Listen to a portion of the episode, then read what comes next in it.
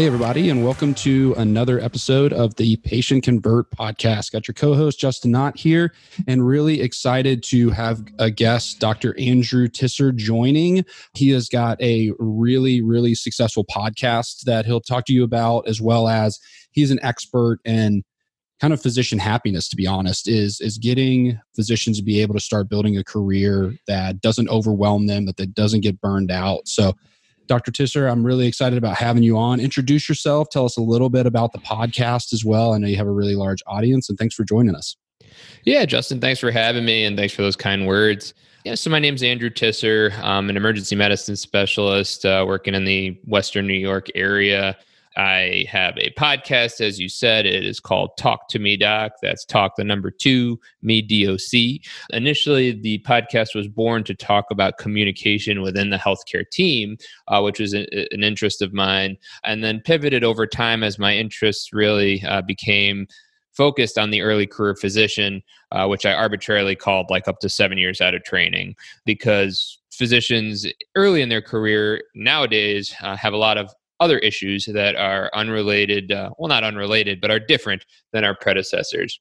And we see a lot of people talking about burnout and unhappiness in the 40, 50, 60 year old docs, but we don't really talk about it when you're first out of training and you're 30 and you have, you know, half a million dollars of debt, etc. The other big thing I do is uh, what I call career strategy. It's basically a, a mixture of career coaching and consulting for early career physicians to help them design careers that they're actually happy with um, and brings them fulfillment. And uh, why do you think, because you talk about like when they address physician burnout and those terms, like you said, it's a lot of kind of the later stage career guys and gals, but it seems to me, I mean, because it's even say non physicians that just come out of college, I think there's also a huge misconception of like you're going to have a workload like the people in their 50s like making money and and it's just not really the case. You're going to be doing a lot of grunt work and things you don't like. Why do you think in the physician side is it a misconception a misunderstanding wrong frame of mind when they're coming out of like med school and residency that it, they just land in the middle of something that's kind of overwhelming or can cause depression? What do you think is the thing that's causing that? Yeah I, mean, I guess that's a bit of a loaded question right?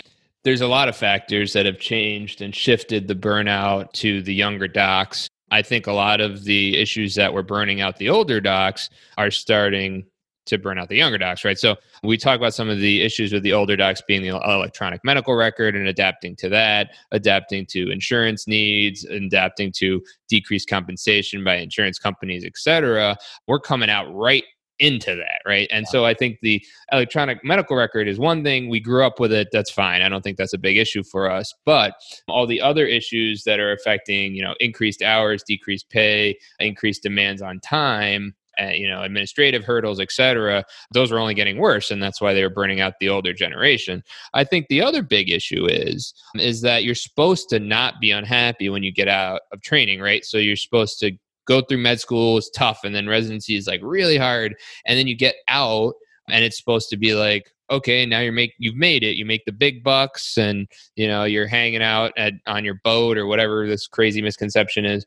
But in fact what we're seeing is you get through all that you come out with uh, greater than mortgage sized loan payments you get out with decreasing compensation you get out with a general distrust by the public of physicians these days for you know that's a whole different topic and all these other issues but you're supposed to just be like well you're too young right? Like you're too early in your career to be burnt out that burnout comes like 20 years from now and that that's absurd.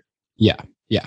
Then where is the and i know this is obviously kind of even what you do as a career to help physicians but where does the hope lie in there? Is it like just knowing that the first couple years is going to be tough or is it just coming at it with kind of a strategy like you help build? Like where is the hope lie? Because it is kind of a mess and you're going to get hit with it right away when you get out and so how do you kind of start dealing with that you know, it's tough to say. I don't think it's going to get better anytime soon, personally, right? I don't think that it's like, well, grin and bear it for like five years, 10 years, and then all of a sudden it'll be awesome. You know, I don't think that's where modern medicine is heading. I think there's a lot of good uh, coming from people talking about these issues nowadays, but that's going to be slow. And, and I think, you know, my whole point is that you need to create a career that you like.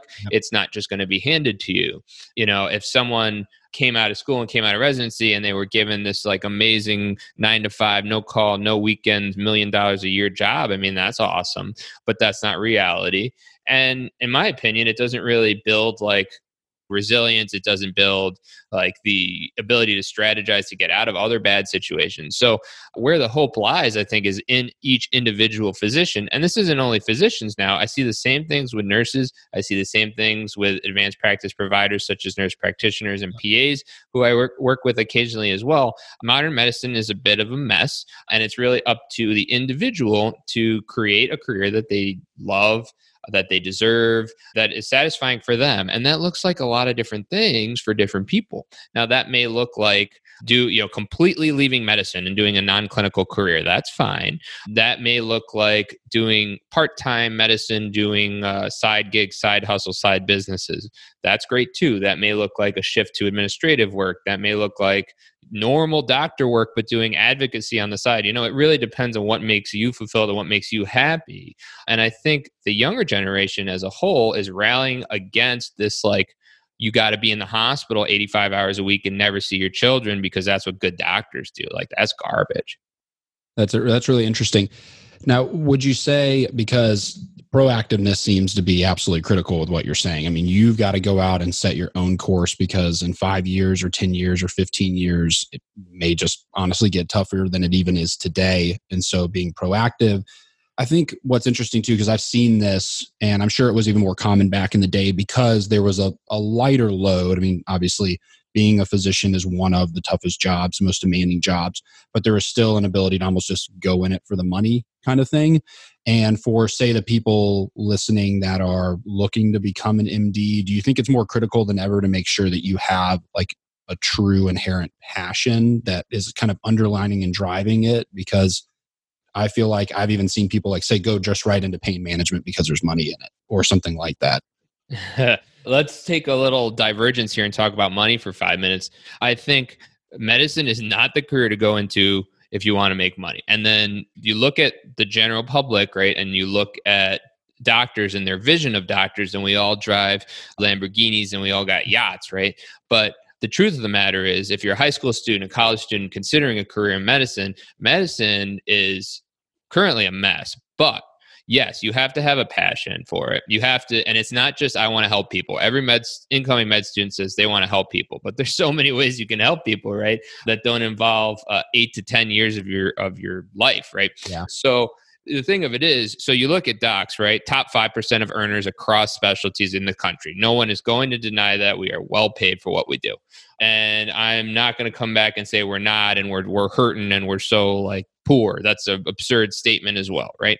But you also have to look at a opportunity cost. So you're going to medical school for four years. You're doing a three to seven year residency. After that, during med school, you're taking out loans to live. During residency, you're getting paid forty to sixty thousand dollars a year for working eighty to one hundred and twenty hours a month. So if you look at how much of those people are actually getting paid, is a couple of dollars an hour with two, three, four, five hundred thousand dollars of student loan debt and then you get out and you make 150 200 300000 dollars a year a look at your tax bracket b look at your loan repayment where some people are paying three four five thousand dollars a month to pay that back and then look at your take home pay right so you're not you're not going to be one of these like tv rich doctors when you get out yes you will be well paid no, you're not going to be struggling to survive. And no one's saying that, but it is certainly not a, a get rich profession anymore. If you want to make money, there's a lot of easier ways to make money. Yeah, that's that's a- absolutely true. And then even money aside, the the trade off with like the family life, the work life balance, like all the stuff, especially early on, that you're going to have to make a, a, sacrifice for. Like if you start a family, you're probably not going to be able to spend a whole lot of time with them for a while. And there's like all of that other stuff that's just complete money aside in terms of consideration too, that is tough on a lot of people. Well, yeah. I mean, it's tough on anyone, right? And then it's not just in training, like, it's depending on your specialty, that might be your life. You might be taking 24 hour call every third night for the rest of your career, depending on your specialty, right?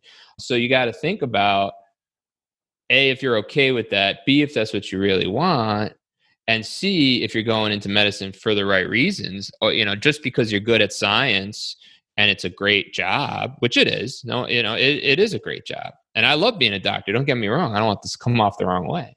But I just want people to understand that going into this for money is a very flawed paradigm.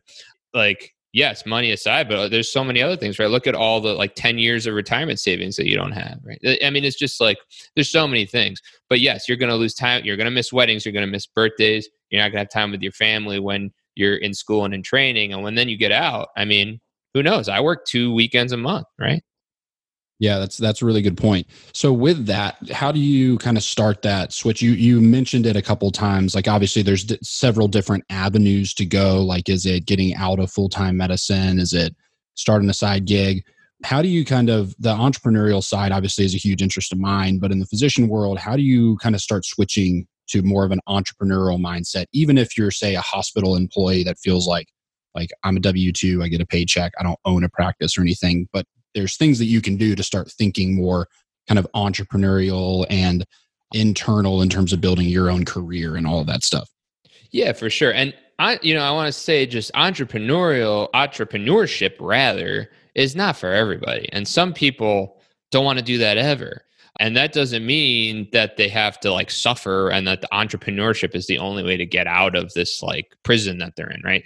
That's certainly an avenue for many. And some people really like it. I love it. You know, that's why we're here talking, right? But I think for many, it's really the first step to anything, you know, is realizing you're miserable. Like some people don't realize that, you know, like some people just, and, and, you know, when you talk about career, what's so interesting about career is that it's not just career because it's everything. It's personal life, it's everything. Because if you're miserable at work, you're going to come home and be cranky and maybe you don't want to hang out with the kids because you're in a terrible mood because you've been at work for 80 hours or whatever. So it's not just career and people that say they can fully separate the career and their life are lying. Yeah. Would not agree more. And and having been 10 years into starting a business, it, you always hear the like it's not personal, it's work. And I started a business with my now wife, but that is so true. Like when you're really miserable at work, you're it's naturally gonna gonna come through at home, and that's 100. percent I couldn't agree more.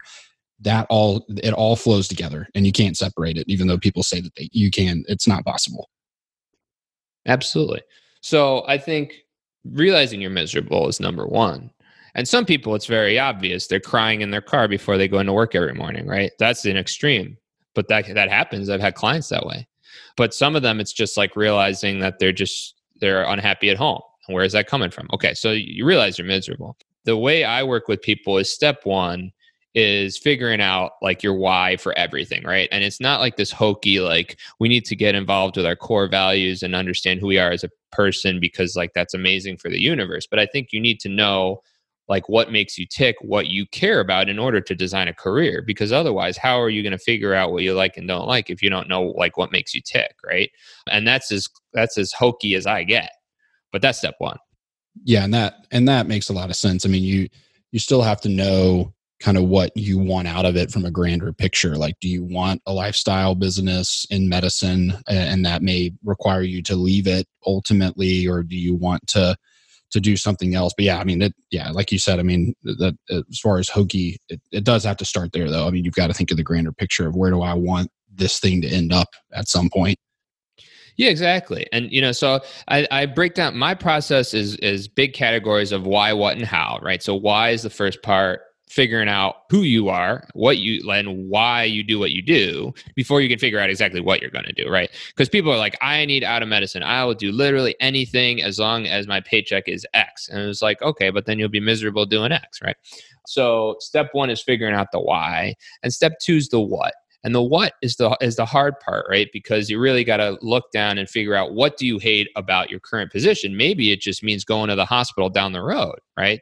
And you'll be happy. That's that could be, you know, and, and I've seen that. And so the what we spend a lot of time figuring out kind of this blueprint as to like what you care about, what's important to you in a career, and then looking at minimums and ideals, right? So minimums are what are your deal breakers for your career, right? So like it could be I need to be home at 6 p.m. every day. If I'm not home at 6 p.m. any any day, no matter what I'm doing, I won't be happy. Okay, well, that's extremely helpful, yeah. right? Whatever it is. So you got to work through different areas of your career and what the deal breakers are be. And then there's ideals, right? You know, like you figure out what your ideal commute is what your ideal pay is etc you hope to get there but maybe you won't get there but as long as you don't have your deal breakers you're going to be a lot happier than you are now and then after that's all kind of completed we have a picture of what you want to do and maybe again maybe that's starting a business maybe that's being able to start something on the side to work into that slowly over time will create income to allow you to cut down at work. A lot of my clients want to do that and are successful at doing that. And then they're able to drop to part-time and then they're and then they're a lot happier because they don't hate being a doctor. They just hate their current like life environment right? And that's the key. A lot of these people are amazing doctors and are great at patient care and they'd be so good if they just didn't work as much. Yeah that that makes a lot of sense you, you mentioned obviously we were talking about a little bit about entrepreneurship but that's not a fit for everyone that is a physician that's out there listening and maybe unhappy with where they're at but whether you're going to become a physician entrepreneur or you just want to get a better work life balance whatever it is there's a personal brand aspect that I think is really important. And obviously, you've done an incredible job of building a personal brand. And we talk a lot about it through content because I think there's a natural legacy, a want to build, obviously, a legacy and an impact if you're going to become a physician. Talk to me a little bit about kind of how you've been so successful building your personal brand and kind of getting started there, but why a physician, kind of regardless of where they're sitting, if they're starting a company or they're a hospital employee, should be investing in some personal brand building.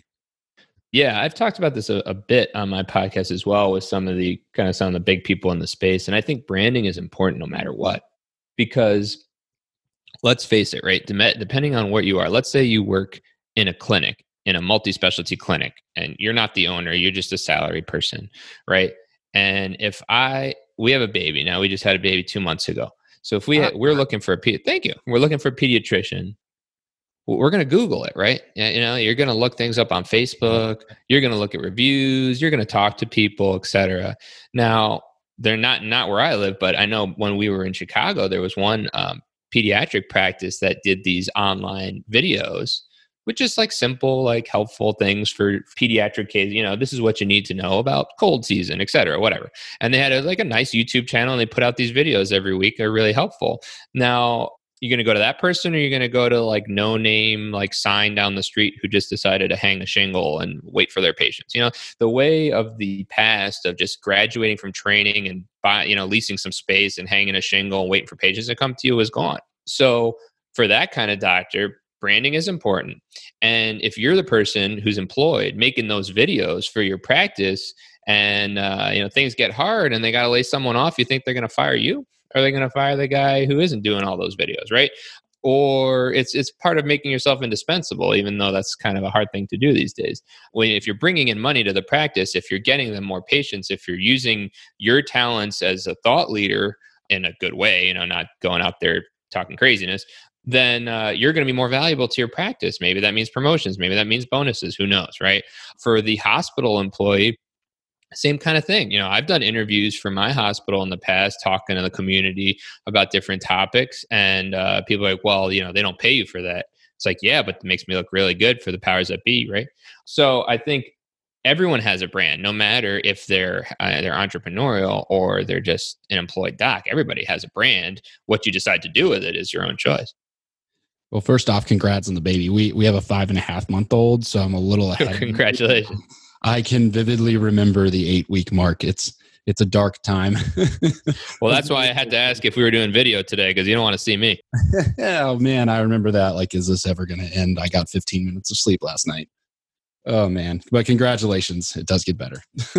Thank you. know, it's awesome. It, it's, yeah, it's amazing. it is. it's amazing, and I I couldn't agree more on the brand side. I think it's been a really interesting narrative too, like what you just brought up, and something especially if you're in med school or coming out of uh, residency or fellowship or in that kind of seven year window like you talked about it's becoming more and more critical because a lot of these like say in the private practice world for instance you've got a lot of what i call kind of the gray hairs like the ones that are 20 30 years into their career and they may have a book of business so to speak in terms of a healthy e- referral ecosystem. They're booked out three months in advance and when you come in and you become a partner except for some trickle down like they don't want to deal with or it's something they don't want to do they're not most of the time very invested in building out your book of business and we see it all the time like individual physicians like I just joined this ortho practice, I've got my own location and I've tried to convince the other eight partners to do marketing and they're not interested because they're so busy and so I want to build my own website, and my own brand and figure out how I can bring in my own patients. It's like that's an unfortunate reality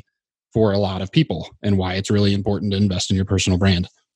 Couldn't have said it better. I agree.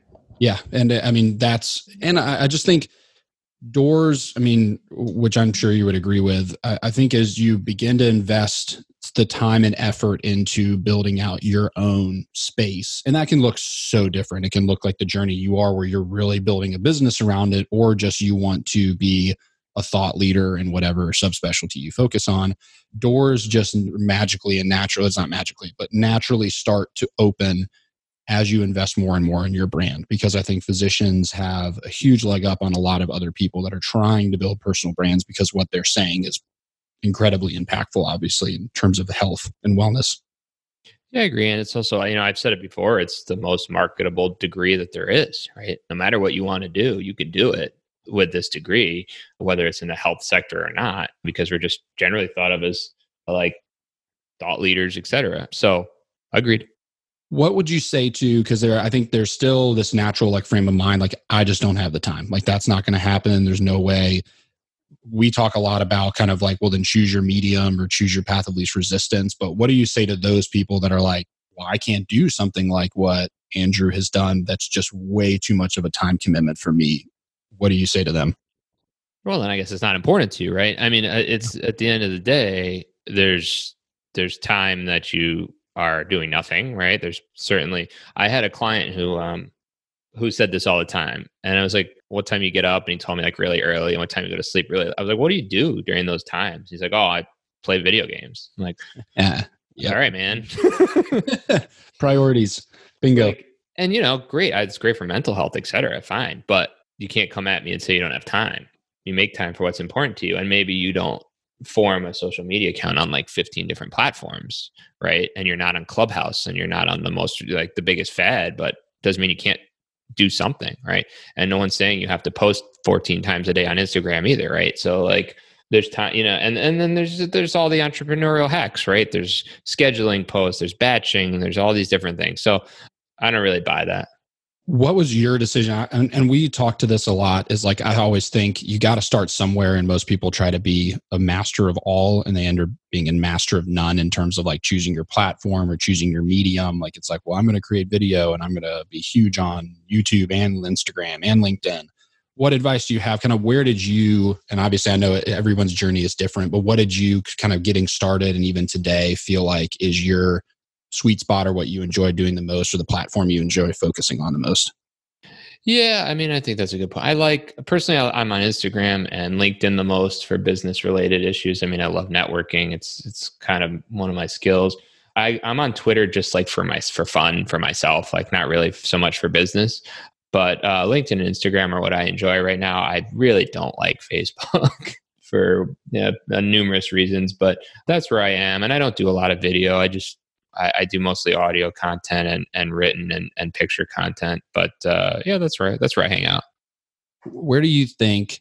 Because you you still hear this. I mean, we we even even talk about this. Like physicians are still kind of active on Twitter. I mean, obviously you're in more of the beat in terms of your brand building. You're obviously in the B two B space in terms of connecting with other physicians uh, in your network. Where do you find that they're the most engaged and active on currently, at least for you? Well, I guess it depends on what you're looking for. I mean, there's certainly a big cohort on, you know, hashtag med Twitter um, on the Twitter side. I mean, there's a lot of people on Facebook, but I feel like physicians tend to congregate in their physician specific Facebook groups. And there's some big ones out there that are just like the huge doctor groups that you kind of got to be a doctor to be a part of. And I see a lot in, you know, a lot of interaction in there even as early as like two years ago, there wasn't that much on LinkedIn. I think there's been a lot more docs branching out onto LinkedIn these days, which I think is great because it's an underutilized platform. I still think there's a lot of growth to be had on LinkedIn and YouTube. Really, there's a lot of a lot of docs putting out great content on YouTube, and YouTube's you know as big as they get. So I, I guess that's like an, I just said kind of all of them, but yeah, that's kind of that's been my observation at least. Yeah, I think I think YouTube is I think even Google, even though it's Google owned, has uh, I think still been lagging in terms of like natural interface between Google search and like YouTube videos. Like obviously YouTube you hear all the time is the second biggest search engine. But if you're doing, I still think what's interesting is there's a whole entire like SEO and search ecosystem that is, I think, relatively untapped on YouTube, except for a couple like really competitive markets. But they're still not, I don't think, that well integrated between the two. Like if you do like a like getting earwax out of your ear search. Like you, you're not always going to see YouTube videos as often as I think you should inside of organic search, which will be interesting. I think that that's going to become even more and more important and gives even more and more of an opportunity for that to be a really huge medium in terms of visibility. I agree. I wish I used it more. I just don't do a lot of video content, which you know gets back to the to the time thing. And certainly I could do more, but things have all taken a little bit of a backseat with the baby. yeah, for sure. But again, I mean, I think it's really important to focus like on a medium of choice and you have through audio. I think there's been a big benefit. It's been interesting. We started our podcast in November of 2019, so about like 3 months before COVID and everything went went like haywire and so there was this like massive dip in audio listenership while the world went nuts and then as everything settled in, there's been this like huge boom back, uh, this swing the other way. Have you seen that in terms of like the audio content that you developed over the journey of like COVID happening and then kind of where we are today? There's supposedly this like 30 or 40% uptick in podcast listenership. Yeah, I've seen that exactly. Really, the only ones that were doing well were anything related to COVID at you know in the in the real the beginning you know March 2019 uh, 2020 rather the the big surge you know the uh, an episode I had about co like uh, had interviewed somebody about COVID and misconceptions was like huge but everything else was just you know doing terribly but everything seems to have rebounded at this point. Interesting interesting. What about some advice on uh, now that we're talking about it a little on if you are starting a podcast building a podcast in terms of of marketing it. Uh, I'd love to to hear your advice of what you found to kind of be successful in terms of building your audience, whatever that audience may be, as a physician. If you're choosing to kind of go the route of building a podcast. Well, if you're podcasting, if you want a podcast for physicians, me and my good friend Dr. Bradley Block, who's also a podcaster, Physician's Guide to Doctoring, that's a good one. Check it out. We've joked in the past that if you want to talk to physician audiences, don't because it's too small of an audience. It was too small of a niche, and like we need every person we can get. but the, the thing of it is, it's just so there's so many podcasts now. There's so much out there. You really got to get your niche down. You got to talk to the people you want to talk to. And I had a much bigger audience when I was doing the communication bit because it applied to everyone in healthcare than I do now when I'm just talking to early career docs. But that's fine. You know, I, I expected that that massive drop off. I don't think there's anything that's working better than others right now other than consistency, uh, which is kind of a lame thing to say. And people hear that all the time, like be consistent. It's like, yeah, but really that's the one thing that's working. And if I drop something off, you know, if I go to from th- four episodes a month to three, I see a, a drop in listeners. You know, if I stop doing email marketing or stop doing something on social, just as a test, I'll see a drop off. So, you know, I think consistency is really what's what what works the best. And then a lot of it is just people telling people, you know, if you have a show that has guests uh, like this one or like mine, the guests are crucial in, in promoting it as well. The, the one, you know, the guests that promote their content in addition to my promotion efforts, I see much bigger numbers on than the ones that don't. And that just makes sense, right? Because you want to listen to your friend or whoever's that's on a podcast. So yeah, I don't have any like amazing magic bullet advice other than the lame old consistency and talk about things that people care about. I absolutely second that. And we've seen it through now a year and a half journey in podcasting and some of it again was like covid just made everything kind of weird but now everything being a little more consistent in terms of uh, somewhat return to normal day life. I could not agree with you more. That is by far what we've seen in terms of the growth of our podcast is consistency and guests. I mean, both of those two things have mirrored exactly what you mentioned. But funny enough, when you talked about like this oversaturation of podcasts and there's some ridiculous number. There's like a podcast for every other person um, in the United States or something crazy like that. But it's something statistically like 90% of them never make it past 10 episodes. And I think that's what gets listenership is listeners want consistent content. And so like we release every tuesday morning at 9 a.m and doing that we started that at the end of last year has exponentially grown the podcast more than anything else is literally just making sure that we have good quality content that's released consistently every single week. Yeah i agree you know and you know like sitting at putting out what number 70 i think pretty soon for myself you know at least i made it past 10 so i'm happy about that but and that's that really i mean if you can do that if you're sitting there as like a physician like starting a podcast or whatever it is whatever content it really boils down to that because even the video stuff, like we do a lot of video. My wife does even more than I do. But that's what separates us from 99% of everyone else is honestly, I mean, I think the quality of the content does too, but just really like dumbing it down from the standpoint of we just consistently make more content consistently than other people do. And that's, that's a really big thing because most people, it's just really hard to build any consistency. You get out of the gate and you fall right in your face eventually. Agreed. So, wrapping up, obviously, you've talked a lot about what you do for a living and how you help physicians. Tell us a little bit about physicians that are out there listening, how they can get engaged with you, read your content, listen to your podcast, all of that kind of good stuff. Yeah, thanks. So um, everything is housed at uh, my website, which is andrewtisserdo.com, T I S S E R. So there you can find the podcast, uh, links to my social. I'm on ev- all the social networks, um, either as my name or Talk to Me Doc, Talk the number two me DOC. You can find me everywhere and link up with me there. The podcast again is called Talk to Me Doc. It's on every platform, and um, you know I'm happy to have a conversation with anybody. Yeah, make sure you get connected with him. I know he's got a free strategy call that's up on the website. We'll make sure that we've got all of Andrew's links to his podcast, to his website, to his social, everything in the show notes, uh, like we always do. So make sure that you go over there. We'll be sharing this all across social media over the coming weeks. And don't forget, we've got a webinar that's coming up. If you go to intrepy.com slash webinars, uh, you can see the latest webinar. So we're really excited about that. We're talking about how to rank your treatments number one on Google search. And Andrew, thank you again, as I said at the beginning of the show, for I know as a busy physician and now as a dad of an eight week old, uh, time is very limited. So thanks for coming on and talking to our guests. I know they're going to get a lot of value out of um, the things you had to say today. Yeah, my pleasure. Thanks for having me. Thank you for listening to today's latest episode of the Patient Convert podcast.